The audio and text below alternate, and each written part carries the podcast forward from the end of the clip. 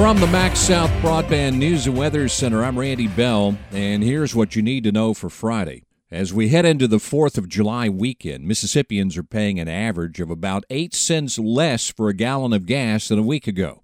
AAA says the statewide average is now 437 in Attala County, gas is averaging about 7 cents less. It's down about 4 cents in Neshoba County.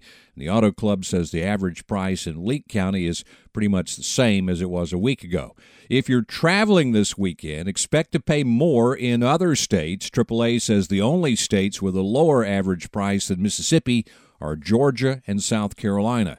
It's been hard for many volunteer fire departments to maintain the necessary manpower to answer all the calls they get. The problems we're running into, where we used to have 14 or 15,000 volunteers, they're probably down eight or nine that are actually active and it's dropping every year. State Insurance Commissioner Mike Chaney says a couple of new laws taking effect today provide some incentives that may help those fire departments keep the personnel they have and recruit new members. They have a wreck or they get hurt while they're volunteering they need some type of coverage for the injuries. Chaney says counties will now be authorized to offer that coverage, and with fuel prices so high, to provide some reimbursement for firefighters for the gas they use in answering calls in their personal vehicles. We finally got an agreement, got the legislature to agree to allow counties to pay within a reasonable amount travel expenses for volunteers. Chaney says that's especially important now with gas prices so high a Pearl Harbor homecoming in Mississippi. That's coming up next. Redbud Insurance Agency, Mississippi's independent choice for home and auto. More options, more coverage, more savings. 662 289 9950.